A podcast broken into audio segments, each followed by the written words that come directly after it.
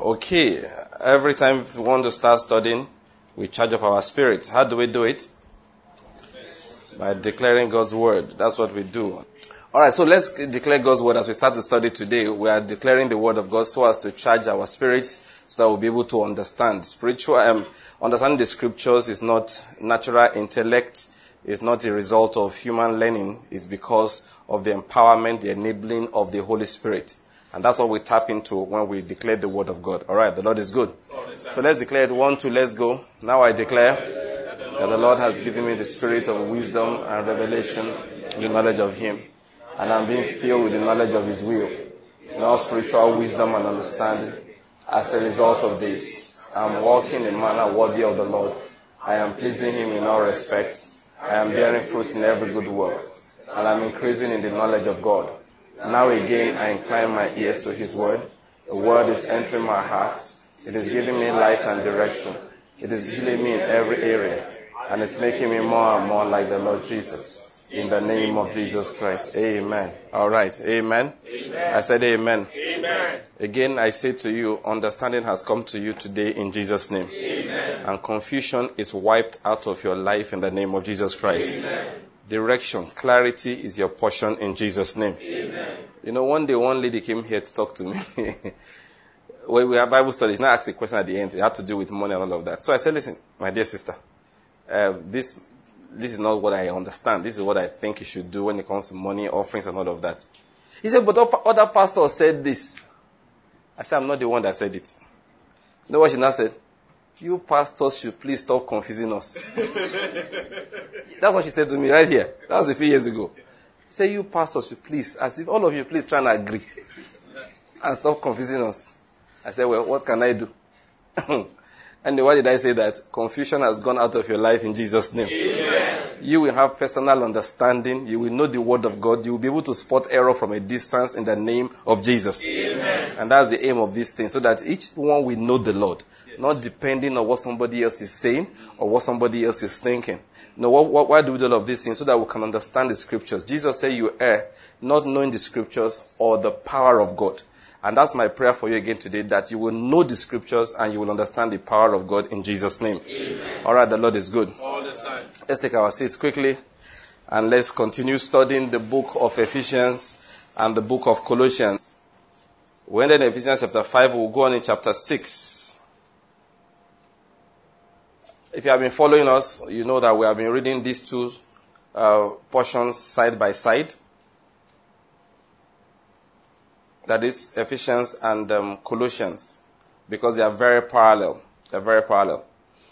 And um, last time we read extensively from chapter 3 of the book of Ephesians, uh, of Colossians, sorry, from the book of Colossians.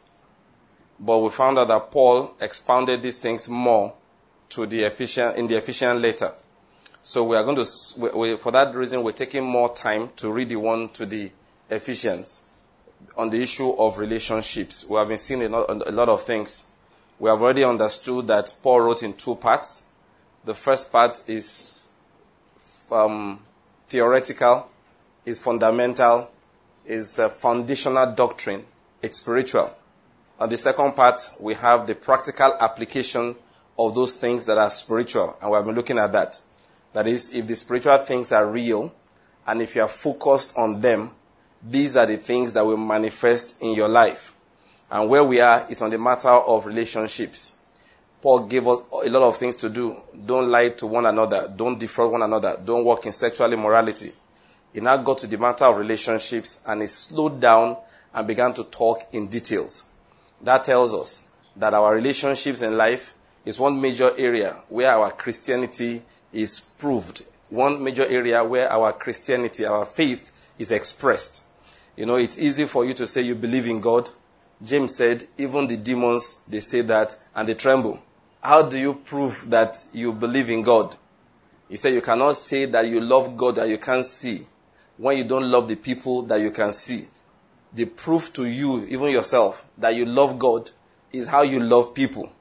If you are very, very, very hard and mean towards people, but you claim to love God, no matter what you do, you know, you may be deceived. Your love is actually false. You know, the other day when we were going from, um, I went to preach, Uh, three of us went. My wife, Yinka, and I were talking.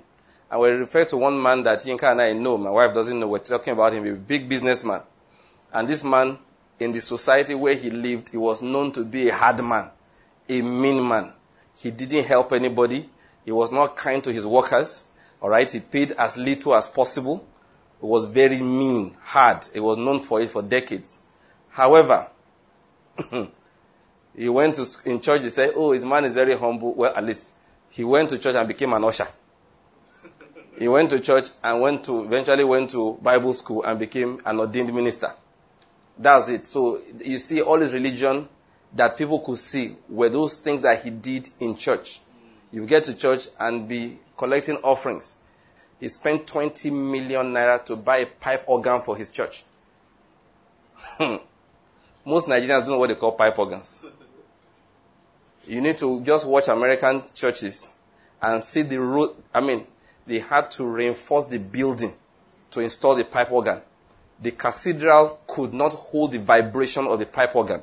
So before they installed the pipe organ, the first thing the structural engineers did was to reinforce the building. In today's naira, you're talking like a hundred million, two hundred million naira to install just what are you going to hear from it? Which a Korg, you know what they call Korg? Yes. The keyboard will do for you. But for him, it was the service of God. This is for my God. But his God said, How are you treating your fellow man? Are you getting my point here? Yes, sir. so it's in relationships we know what we really believe. If you want to know how much idolatry is in your life, check how much you do supposedly for God, but you're not willing to do for people. You're not willing for, to do for inconsequential people. That's when you know how much idolatry is in your life. That's why the way I preach, many preachers don't like it because of certain things I try to point out to, to, to the people of God. You know, we, we preachers were guilty of teaching idolatry. We are guilty of it. What do I mean? Everybody, every married woman comes to church and calls the bishop and the, the pastor, Papa, Daddy, then calls her husband, Uche. and it seems, and it's okay with the bishop. I mean, it's okay. You understand my point? That is idolatry. Yeah, it's true. Alright? People deny themselves to give to the work of God in quote, but they will never deny themselves to help somebody else. That's how you know you are walking idolatry. Christianity, God says, How do you know you love me? We said last time, love for Christianity is defined, I mean, in relationships. By which relationship are you talking about and in which direction are you considering it? That is the love between God and man. Alright, if it's God for man, that relationship is give. That is God to man. So he gives them life. He gives his only begotten son. He gives so that they will not perish. He gives the orphan food. He gives them raiment. He gives them, he gives them shelter. That's the way it is. But when it comes to man, to God, it's obedience. Jesus said, if a man loves me, he will keep my word. And the Father will love him. That's the way it is. That is, you keep my word, the Father can now find the avenue to bless you the way he wants to do it. That's just the way it is. When it comes to husband and wife, it's not about hugging and kissing. No, there are practical things also involved beyond that. Husband to wife, love your wife as Christ loved the church and he denied himself to make her better. Do you understand my point? He allowed himself to be insulted so that his wife would be blessed. He went to the cross stripped naked so that his wife would be taken care of as Christ loved the church so how did Christ love the church? That is how a husband is supposed to love his wife. Self-denial. Preferring her in love. Going to the cross for her. So that if there's problem in the family, village matters, she knows that she will never agree to go if her husband is not there. And if her husband is there, she knows she's safe. His brothers, African brothers, confused non-believers, we call him names. Woman wrapper, they will call him names. He is not a man the way they expect men to be. God said, That is it. Jesus was insulted for your sake.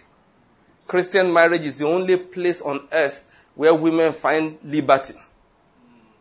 That's the only place. If you go to traditional marriage, the only thing you can do, because marriage, the way God did it, it's impossible except you do a number of things. One, you either obey the word of God and tap into the force of the spirit to keep it going, or you start doing things like put the women in the purdah. Make sure they don't have education like Afghanistan under the Taliban. That's the only way to keep order. The woman must not think. If she thinks, there will be a problem. Because she's a full human being like the man. So once she starts thinking, there will be, there will be an issue. That's the way it is.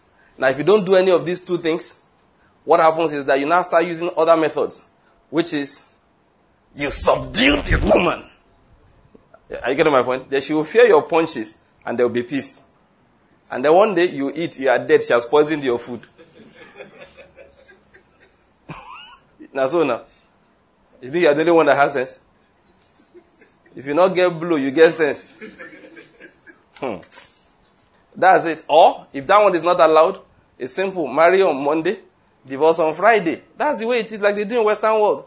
You can't beat the woman. She can't won't submit to you. She won't enter to. She won't agree to enter into your the. Uh-huh. What are you going to do? So you just keep marrying and divorcing. Most celebrities you know in the US, they've married two, three times and they are divorcing currently.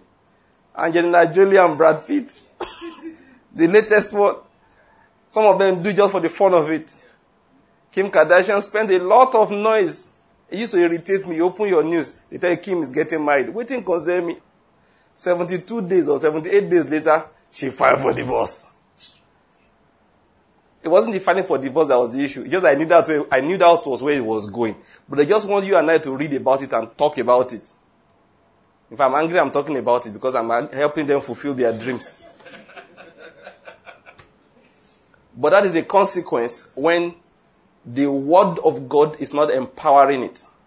You're getting my point here? That's the consequence when the word of God is not empowering it. Let's get back to our own teaching. So God says, you want to see, show that you love me, you take care of your relationships. That's where it manifests. You don't, you can't love God except you love people. How do I love God? How do I treat the word of God? Now, talking about people now, how do I treat the ministers of the word? How do I treat my friends? How do I treat my parents? How do I treat my boss at work? How do I treat my subordinates in the office? How do I treat those who work for me? Those are the signs of love for God. Let me say it again. There is no altar in Christianity. I hear people say all the time. One day I got home. You know, my mother is a very funny person. I don't even know which one she grew up as. She's a good Christian, but when she goes to church on Sunday, one Reverend Father will say, say a lot of things. Then she gets confused. Then she listens to me on Saturday. And then she wonders, what are these people saying? So she let just balance everything. So once, once in a while I get home, I'll see a shrine. No, you call shrine. Why are you shaking your head? You know what a shrine is. There's a place they put the image of um, Mary, Joseph, Jesus, a rosary, and light. No, well, candle, like your house be born. So, you know, it's a source of light.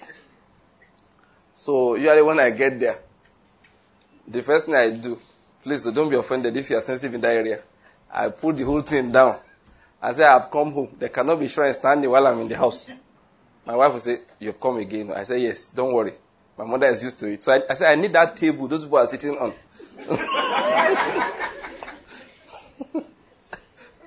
I always do that. I will remove the table and carry it to my room, the room where we are staying, and put my things on it. Say, senior, senior has come. I need the table. Because I know none of those people they've named are there. Jesus is not there. Mary is in heaven. Joseph is in heaven. Those people, they are not omnipresent. You can't pray to them. Don't fool yourself. They don't hear you from earth. They can't. There are some attributes that belong to God alone. Are you getting my point? Yes, Let's get it clear. In Christianity, we don't have altars and shrines. The only altar we have is in our hearts. I, I hope you're getting my point. No, Pentecostals have gotten so crazy too. They are now actually building physical altars. They now give it glorified Pentecostal names. Altar of praise. is still a shugidi. Call it anything you like altar of thanksgiving. They start, it started as a joke. Next thing you know now, they've already, they've turned it into a habit. People now say, there's a corner in my house where I pray. It's okay when you, after I destroy that corner. Because in Christianity, we are very careful. We are very careful. Once you turn that corner, it becomes a shrine. So one day when you're about to pray that corner, I say, no, not today. I'm going to the bathroom and I'm going to pray there. Not because you like anything about the tiles. It's just that you want to prove to that corner that, that you are not special. You are just convenient. There are days you do your intercession kneeling down on the white seat. Not to call white seat. In the toilet now. Just deliberately. Ah, some of these people say, this man, are you serious? I'm very serious. You just kneel down there, put your hands there. You are just trying to tell yourself there is nothing special about the location. There's nothing special. At this, you should lie on your bed and put your head on the floor. Just to prove. when you've done it a number of times, at least, no, I'm not emphasizing something. So listen, our own Christianity, our God does not dwell in a building made with human hands. This thing here is not holy. It's not spiritual. It's a convenient tool, elevated platform. You don't come to pray and hold it. Do you follow my point? Where's the altar of God It's in our heart. It's what we do every day. That's what I'm trying to emphasize. How we relate with people, and that's where we are. Paul has been teaching us about that. That our relationships are so important, and I recommended that everybody should please listen to my, uh, read my tract I wrote many years ago. It is God and I. In everything, it is not the person. It's not your boss. It's not your husband. It's not your wife. It is God. It's God in those people that you are relating with. And there are, pre- uh, there are prescribed um, methods by which you relate with them. So we'll be looking at that. Now let's continue. Last time we saw the fact that, let me just, I need to review this again. Very important, but I said I won't spend time on it if, when we come back. I just want to remind us that we saw that there's a difference between um, submission and obedience.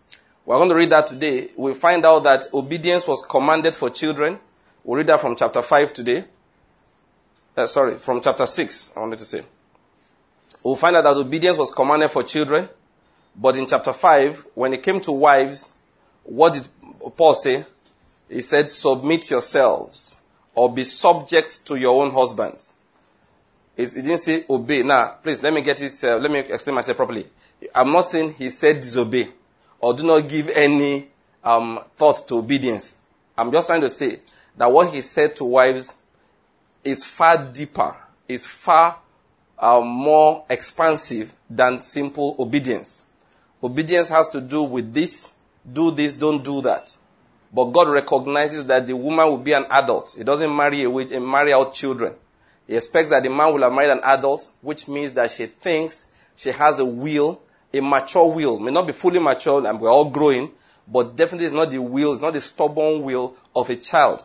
God gave that commandment to normal people. And he said a normal woman should have a brain that works, should be able to relate with life, should be an adult. For that reason, he doesn't, he didn't expect her to just be subject to the issue of commandments alone. He said, but children, no, children are different. They, are, they live by impulses. They have no experience in life. So you give them instructions. Be on your bed by 7 o'clock. 7 o'clock, they are supposed to get up like a robot and walk straight to the bed and lie down. Are you getting my point? That's for children. That's the way it is. You know, you look at it, 8 o'clock, make sure you are snoring. So they put up their, on their alarms. 8, guys, ignite, ignite the snoring mode. So everybody snore, that is coming. you, you get the logic here. Children, that's how you, that's what God expects. Eh, it's as they are growing that they start adjusting and they start changing. But for wives, he said no. Please let me just read this particular scripture because it just shows us very beautifully. Don't bother opening to it. I will read it for you, uh, unless you have an amplified Bible. From first, um, First Peter chapter 3. I just want to quickly read that. Just to help us to see, I want to just see that this was not just the word of Paul, but Jesus taught it to them apparently, and that was why they all learnt it um, and expressed it in different letters, but almost in the same way. The letter of Paul, of Peter, as amplified in the Amplified Bible is so dramatic. I feel like reading it to us. Let me just read from verse 1. He said, In like manner, you married women, be submissive to your own husbands. This is the amplification. Now listen to this. Subordinate yourselves as being secondary to and dependent on them, and adapt yourselves to them.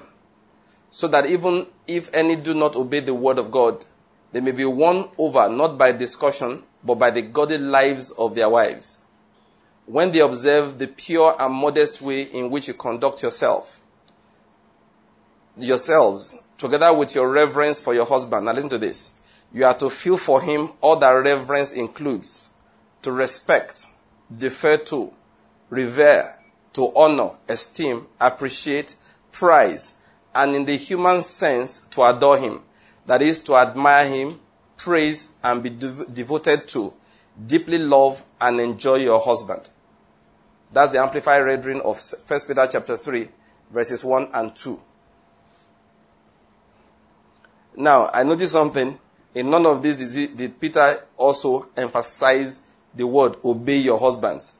What he said is submit, honor, respect, deeply esteem, you know, appreciate.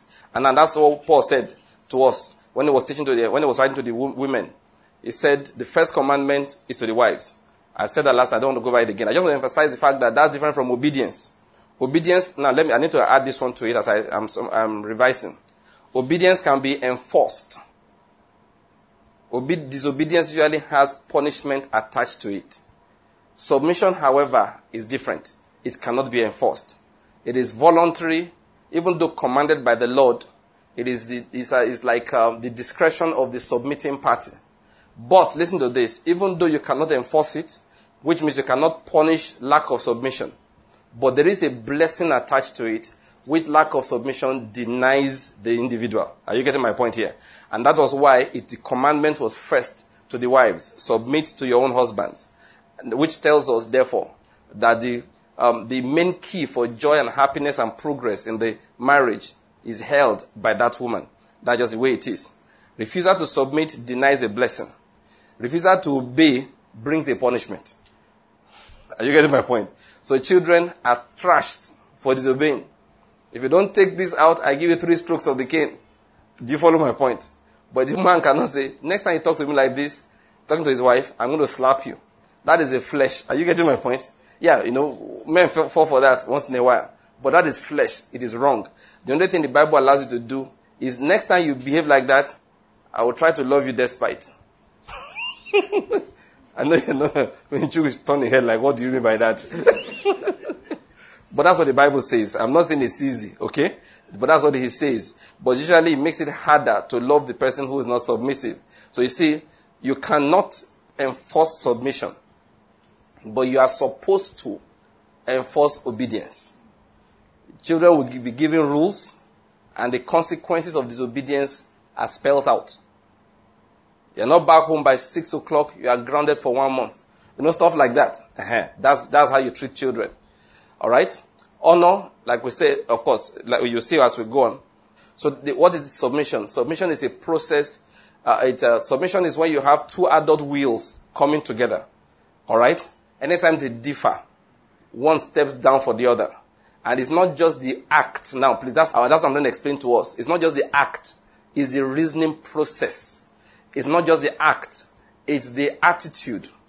The, uh, Peter says, adapt yourselves you know, there's something once I told my wife, you know, she, you know, jokingly some of these things uh, start, but because I had some understanding, I had to tell her one day, baby, stop this thing. I know you don't mean any harm, but I don't want you to do it anymore. Know, my wife has a lot of energy, you know. She has a lot of life. She likes to bubble. Now, I used to say that if she did not marry me, she would have been to every continent of this world by now. And Antarctica too. Are you getting my point? And even the Arctic Circle. That's just the way she is, alright? So if they say, tell everybody, don't cross this line, you may fall over the cliff. My wife is top, on top of that line to look down the cliff. She said, don't cross the line. I didn't cross it. But she'll get as close to the cliff as possible before the law is broken. That's just the kind of person that she is. So sometimes when she has some ideas, and I have other ideas, she'll just jokingly say that, ah, my husband, you know you are dry. Do you get my point? You know what it means for a man to be dry? He doesn't like fun, doesn't like a lot of activity. Like one day we were talking, I said, I lived in Lagos for years. I went to the beach. Before we got married, I went to the beach only once. And my wife was alarmed. And the day I went to the beach, it was a friend of mine that came and dragged me that you're always inside this your house. So he dragged me out and said, let us go. So he tossed me in his car and we started moving. Then when we finally arrived at one of the beaches on the road to Badagri, we were four in the car. Three of them went to the waters. I went under a shed, brought out my New American Standard Bible and started reading. And when they were done, we entered the car and I drove away again. That's just the kind of person I was. So when my wife met me and heard all of this things, I said, ha, which kind of human being is this guy? So inside her mind, she says that, oh, this is my husband, not dry guy. Are you getting my point? So it just, um, so one day, I had to tell her, baby, come. I don't want you to ever use that expression again. I said, do you know why? It may sound like a joke, it sound like, it sound like we're laughing. But when I give you godly counsel, Satan will remind you he's a dry man. And you will reject godly counsel because you have what the Bible calls a stronghold. Which one is better? Which one is worse? Of the dry man, in quotes now, and the hyperactive babe. Which one of them is better? The truth is that none is good, none is bad. Both of them are just there. Do you follow my point? Now, that's okay. So, what do we now do? The Bible says you have a responsibility. Now, I'm talking to a woman now that adapt yourself to your husband. That is, start learning how not to like to move around too much. That is it. After a while, your body cools down. People will now, after, after 10 years, they won't recognize you again. You used to be so active. Say, ah, ever since I married, I don't even know what happened to me. Yeah, that's spiritual. I'm telling you, that's scripture. I'm not joking. I'm not joking. I'm not joking. Now, if along the line, the Lord, and that's why as a woman, you must learn to pray. If there's something that is good in it, the Lord says, Banky, listen to the attitude, no, not attitude now. Listen to the desire of your wife. Do you get my point? Yeah, you put those desires in mind. So remember, I'm, taking these commandments separately now. For the woman says submit. That's what submission is. It is not, are we going to Switzerland or we are staying in Okunanu this Christmas? That's not, the, that's what people think that that is what this issue is. That's not the issue. The issue is that submission is, first of all, I say this attitude that wants to run all over the world has now married the guy who wants to stay in one place. The commandment to the woman is take that attitude and begin to adapt. That's the commandment. If it's okay, I, I heard of um, a, a, a, a, maybe a conference or something going on in uh, Bujumbura. I would like to go. Then you walk up to the man and say, staying at home is good, but can we go to Bujumbura this Christmas? That, we're not supposed to preach on marriage. So I'm going to stop it there. All right, let, let me leave it there, okay? So that's what submission is. I just read that from 1 Peter chapter 3 to emphasize it, okay? Let's go back to our reading for today. Ephesians chapter 6 is where we will continue. Let me just read the last line of chapter 5 just to catch up. Said, Nevertheless, each individual among you also is to love his own wife as himself, that is the husband, and the wife must see to it that she respects her husband.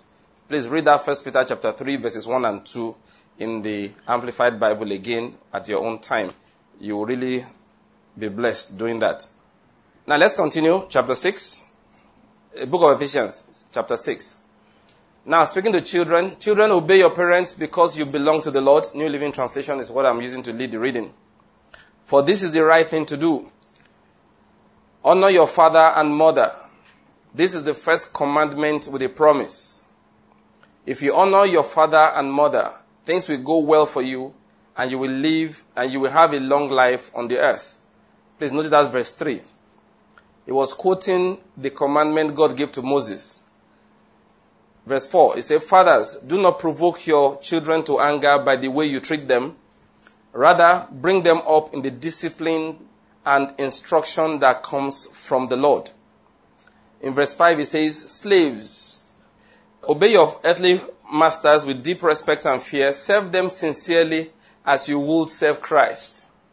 Try to please them all the time, but not just when they are watching. He said, as slaves of Christ, do the will of God with all your heart. Walk with enthusiasm as though you were working for the Lord rather than for people. Remember that the Lord will reward each one of us for the good we do, whether we are slaves or free. Now, another commandment to the masters, verse 9. Treat your slaves in the same way. Don't threaten them. So remember, you both have the same master in heaven, and he has no favorites. All right, the Lord is good. Now, so we're looking at this relationships matter. We have uh, dispensed of the one between husband and wife. Now we're looking at another example, which is children and uh, parents. He said, Children, make sure you obey your parents in the Lord. That is because you belong to the Lord. That is, there are young people here. These are not infants, okay? These are people who can listen to instruction. And he was telling them that make sure that you obey your parents. The authority structure between husband and wife is different from that between parents and children. Now you are supposed to obey your parents. And he said this has a blessing that when God was giving the commandment to Moses, he specifically uh, uh, brought out the blessing that is attached to honoring parents. Now let me just really say something. Honoring parents is beyond obedience. Obedience is one of the um, uh, manifestations of honor that we have for parents. When we obey our parents, okay, now, and again, this was speaking, I'm persuaded, even though I really can't prove it now. It was talking to people who are still with their parents. Because you see, one of the reasons why I believe that God did not command submission for children is because submission is supposed to be, let me use the expression, everlasting. When I say everlasting now, till death separates you.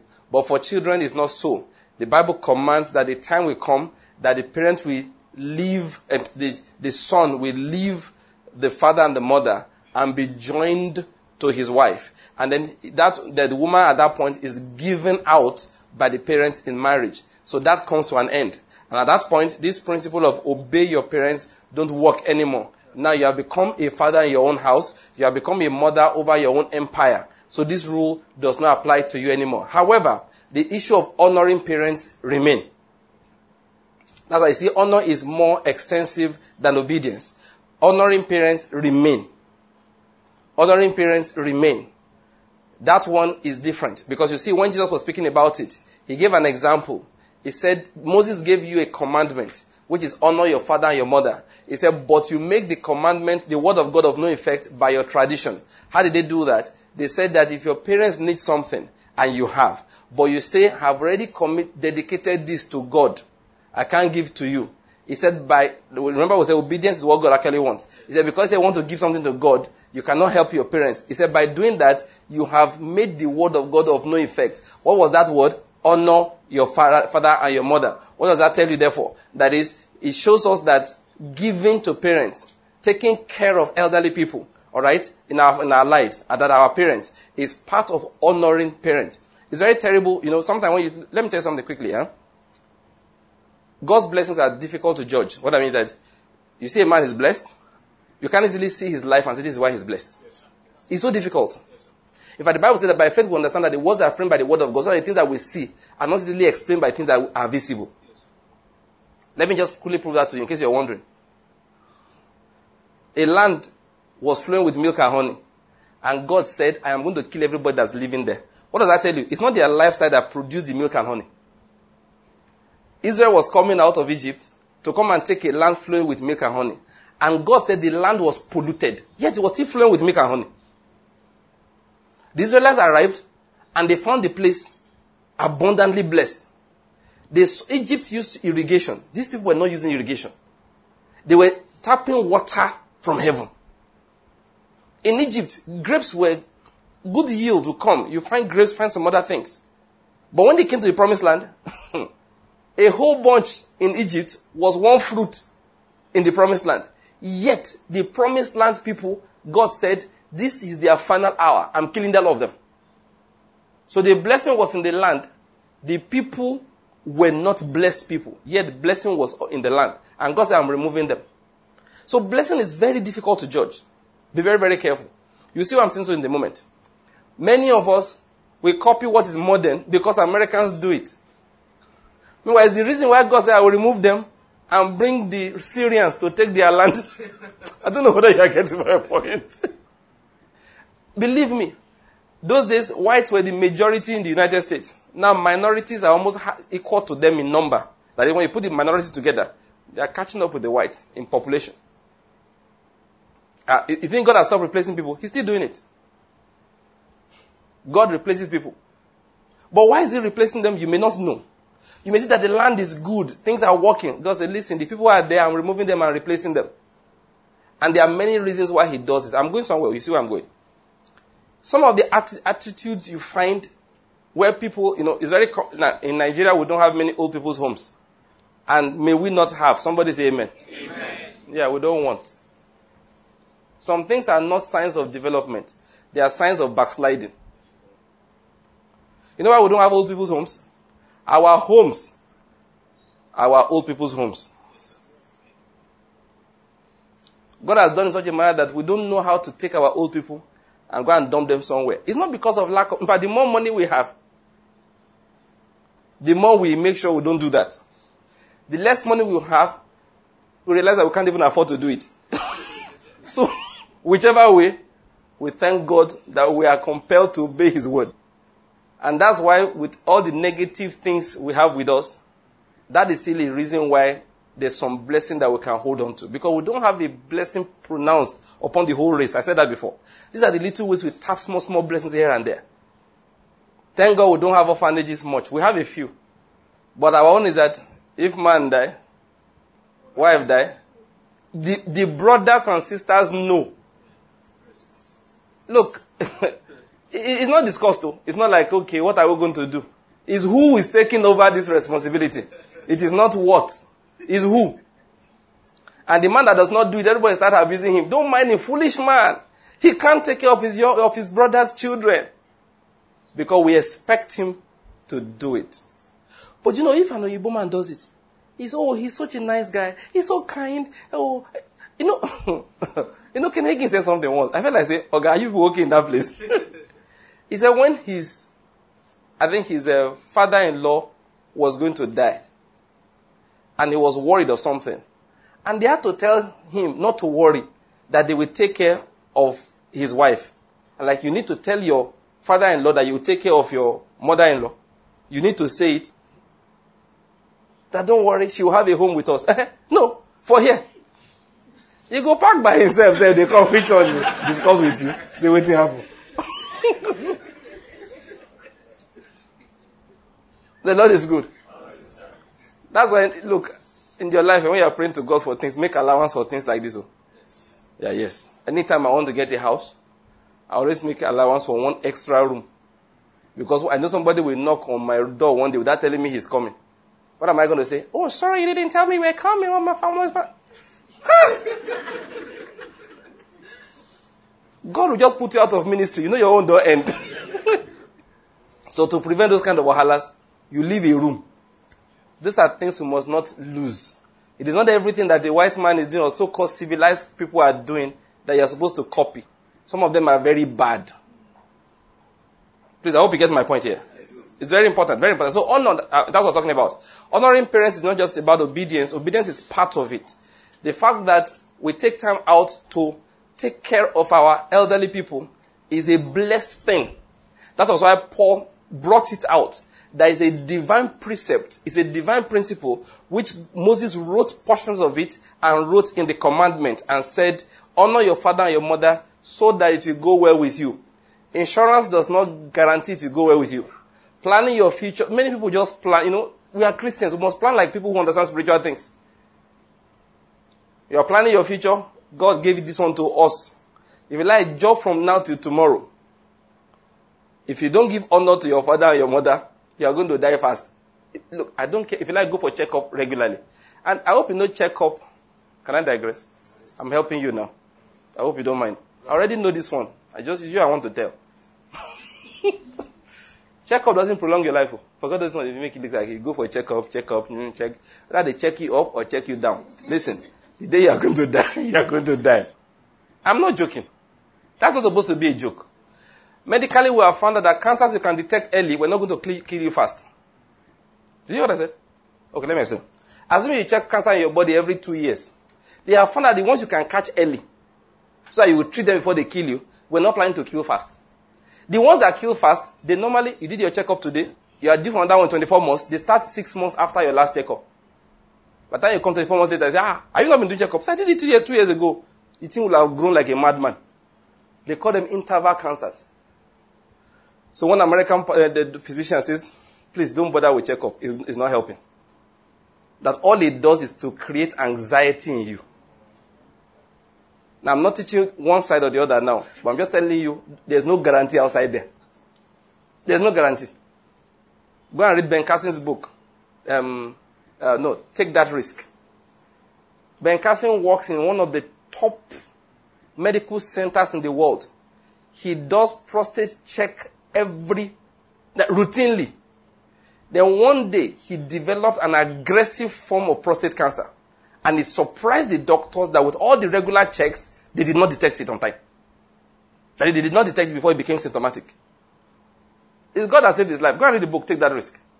He said, You discover that when he's operating, unlike him that could stand for a long time, every few minutes he takes a break to go and empty his bladder. Ah, he said, What's going on? So he went to see the urologist. Make a long story short, they biopsied his, his prostate and found out that he had an aggressive form of cancer. And that's the funny part. The aggressive ones usually are not detectable by screening. I've told you. You want to live long? You pray. You will kneel down and say, God, how far? Please protect me from all evil. No matter how much you check yourself or don't check yourself, there's one foolish man yesterday in Houston. He took a gun and stood by the roadside and was shooting everybody that's passing. oh, you, you don't read the news? He just stood by the roadside and was shooting everybody passing in their cars. Though. They're not walking on the road. Though. He just carried a gun. As your car is going by, boom, boom, you didn't do him anything. He doesn't want to steal your money. After he had shot nine people, they, they, I don't think he killed any one of them. A lot of them were injured. Nine people were injured. That was when police finally managed to shoot him. I don't know which checkup that would have prevented the bullet from. the Lord is good. What am I trying to say? That there are precepts in the scriptures. He said, honor your father and your mother, that it may be well with you and that you may live long. You want to live long, it's not about, you can't check yourself into long life. There are some small, small things that the Bible has told us that we must do. What does honor mean? When you're under their watch, you obey. When you're outside their watch, you give to them. You take care of them. You ask after them. You make sure their welfare is in your heart. Some people want to remember their parents when they are finished building their own house. You know, those, some of those parents are very, very smart. As soon as they finish building the house, they will die. Oh, let me just now. Let's talk. Why do people leave important things till last? You want to honor your father and your mother after you bought a car, after you built a house, after you have finished everything. And say, hey, let me now, let me now do something for my father. The man is dead. He will just deny you that opportunity. When you have finished, you spend the first 15 years of your hard working life taking, settling yourself. Now turn and say, let me remember him. So you are going home, you just hear that he's in hospital. You rush down there. Once he hears your footsteps at the door, he will breathe his last. Really. I've had that discussion with parents once in a while. I said, look, I tell both my own parents and my wife's parents, we tell them once in a while, if there's always you want to show them small honor. They are protesting. I said, you need to know you are young people. You ah. I said, there's going to be a very long time. the time they have to enjoy this is not that long. We have a long time to settle ourselves. Don't worry. You find young people finish school, you start earning money. The first thing you want to do is to buy the Brazilian hair you've been denied for so long. That's the last hair you will have. That is the one your natural one is going. That's what I mean. I don't mean the, the natural one too is going. I mean, the moment you first earn in, you start settling some things that are more important. Say, ah, all these years, all I've been doing in this house is collect, collect, collect. This now, this time around, I'm earning. You are going home. I don't care how you reach your father is. You are going home. You make sure your presence always is, is, it smells nice. You know, you know, it's smelling nice. So when they are approaching, they know that Wahala don't come. He wants to beg for money. As soon as you are, as you are arriving, people know that, listen, no, at least pineapple he will bring. At least he'll buy oranges and bring. Take pride in the fact that, listen, aha, that stuff my father is wearing, I made it. I paid for it. Doesn't mean you, you know, some people think, ah, you don't hammer. You, spiritually, yes, you have hammered. Amen? You have made it spiritually, but it doesn't mean that physically. There are things you won't have a lot of time to do. I mean, like I always tell you people, you leave school. You were in campus, you were in the fellowship. All of you used to pray and hustle together. Now you are earning money. Abba, what is it? Remember those boys you left behind in school? One day, just as, as soon as salary is being paid, take a huge chunk, load one massive amount of credit. You have their phone numbers and start distributing 500 naira. Just start distributing it, 500 naira. Each person, 500 naira. By the time they all get it, hey, you know, those young boys, they can speak in tongues. yeah, they start speaking in tongues for you. They start blessing you. That's what you need. You don't need a car. That is what you need. It's Christmas time. Forget all that lie. Those who want you to be, remain in poverty and be um, bound to them. Do not tell you that if you give those women in the village um, uh, cloth, they will use it to do witchcraft. Please, it's a lie. Oh. When they tell, they say, look, Banky says it's a lie. Tell them Banky is a man of God. He's a lie. And I don't mean a man of God. I mean a real man of God. He's a, he told us it's a lie. It's a lie. And you go home Christmas time. I mean, you go to the market long before. Don't go to the market Christmas period. Oh. Go like October. Before the price, you know Nigeria now. before, before price start climbing. These rolls of print, do you follow? They're not too expensive. God is blessing you and you have money. Buy like 20 and keep it at home. It's a few bags of rice. Christmas time, you go back. Each of your aunties, one, one, one, one. One, one. The one that's a witch will leave the coven that day. I, I promise you that. be handing them one, one. One, one. As soon as they come, don't be afraid, nobody can kill you. Eh. I just want to say that when they see you, now when they do like this, you won't see again. You will see. Or, the, you know, these are the ways by which Satan keeps people in bondage. The kind of thing they should do to bring blessings on their life, they won't do it. As they are coming, give each person one. If God gives you um, um, plenty of cash, with that one you put small notes inside. Ah, listen, the ones that are evil, they can't do anything. The ones that are good, they will start pouring blessings. The Bible says, honor your father and your mother. Those who took care of you when you were young, your aunties and all of that, they qualify for a bit of that uh, commandment. It's honor. It doesn't mean they need it per se. It's, there's a difference between honor and helping people. You can help your parents if they need it, all right? But honor is, is beyond that. If they need it, that's part of honor. But even when they don't need it, you have to show something. Ah, how do I say it? I don't know how to say it again. I hope you understand what I'm saying. Even if your father is very rich, they let him dress up one day. As he's putting on the tie, wearing the suit, he knows that this is the one you sent. It has a different feel on the body. I hope you get my point. It has a different feel. It has a different feel. The, the food tastes different when you are the one that pays for it. It has a different taste. But my message is don't leave it till you are comfortable. These are priority matters. You don't change your wardrobe yet. Be managing. Look, you know, listen. The, you didn't die all these years you were wearing cheap shirts. Now you got a good job. If you wear the same old shirt for another one year, you, are you likely to die? The Lord is good. That's Christianity. Remember, we said Christianity is showing what? In relationships, in our relationships. All right. I just wanted to emphasize that. Okay? So that's what he said there. I just want to emphasize the issue of honor. It's when you say honor your father and your mother, things will go well for you, and you have a long life on the earth. I told the story here before, but it's just so appropriate I use it again this time around. A young man whose life was going on nicely, but all his siblings, nothing seemed to be working well for them. And he considered it. What was happening? I heard a story. I don't know the guy directly. And then one day something came to his mind of when they had a real showdown in the house, he and his siblings, against their parents.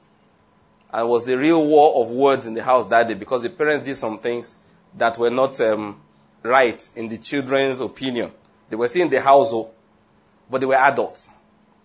He said that day, after everybody had settled down, he felt very bad. He went back to his father, his parents, and he prostrated full on the ground and told them that he was sorry. And the father looked at him and said, You, it will be well with you. So that's the only thing that came to his mind. So all the problems in their lives that he did not have, he traced it to one day that his father looked at him and said, You, it will be well with you. There's a difference between a blessing that is normally pronounced and one that is provoked. Yes. A blessing you provoke is more powerful than the one that's normally pronounced. He became a man and it was well with him. The Lord is good. Young man came to me once, went to Warri to go and do a program. I just want to tell that story so that young people will know how to relate, to relate with parents and stuff. Listen, the greatest thing your father could ever do for you was to make sure you were born. That's not all the father should do. But once he has done that one, manage that one. As for your mother, she gave birth to you. That's the greatest. Every other madness she participated in, overlook it. Because young people sometimes they don't, they just they behave ignorantly. I went to pray that day in the way, and a young man came to me and said that he's so happy I came, needs to talk to me, otherwise he's going to do something terrible. What is the terrible thing? I said, My father is not behaving like a father at all. What does your father do that's not like a father? He said, The man is selling land and he's just wasting and eating the money. Like family land. Okay. Any other thing? No, that's all. Hey. I said, Thank God I came. I asked the guy, How old are you? 30 something. Your father is selling land and is not sharing the money with you and you are 30 something. Did you go to school? He said, Yes. Who paid? My father. Okay. You went to school. This, your father does not behave like a father, was the one that paid for you to go to school. I said, Do you work? He said, Yes, I do. He said, I'm a farmer. What do you farm? I'm a poultry farmer. Uh-huh. So you have income? He said, Yes. Let me not bore you with the details. I told the young man, I said, Listen, if your father sells his land, takes the money, cuts it to pieces, pours in the toilet and flushes it is none of your business. That's what I told him. That's exactly what I told. I said, if the man shreds the money, pours it into a toilet and flushes it, it does not concern you. I said, he gave you life. Uh-uh. And even, he even sent you to school. It's not land that's the problem. You farm. I said, how many days have you gone home? And you just go home, you put a crate of eggs down and say to your father, This is part of the produce from my field. He had never done it. I said, Listen, my friend, this is how Christian young men behave. Periodically, you take some of your old layers, have it dressed. You know? You know they call dressed chicken. I don't mean you work butter and uh, something for it. I mean, I mean, you kill it, you know, they do the whole thing, they wrap it whole and go to the man and greet him. Drop it and walk away. As the Christmas time is coming, how much they sell emulsion paint? Tell your father to give you two days. Get one of these jobless young boys who know how to paint. Buy emulsion paint. Repaint the whole house for the man. I said, that's all. You're not allowed to ask him for anything. I'm not saying do this, then he will remember to give you land. That's not what I mean. So, you know, these days people say, as you are doing like that, God, God will just be giving you the land back. No. You are still a sinner if that's how you are thinking.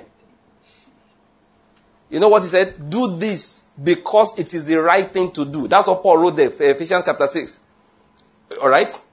He said, verse 1 Obey your parents because you belong to the Lord, for this is the right thing to do. Let's learn to do things because they are the right things to do. Yes, so the young man, listen, your father's money is his problem. Doesn't concern you. What you now are supposed to do is make sure that God is blessing you. The man is tasting from your blessing.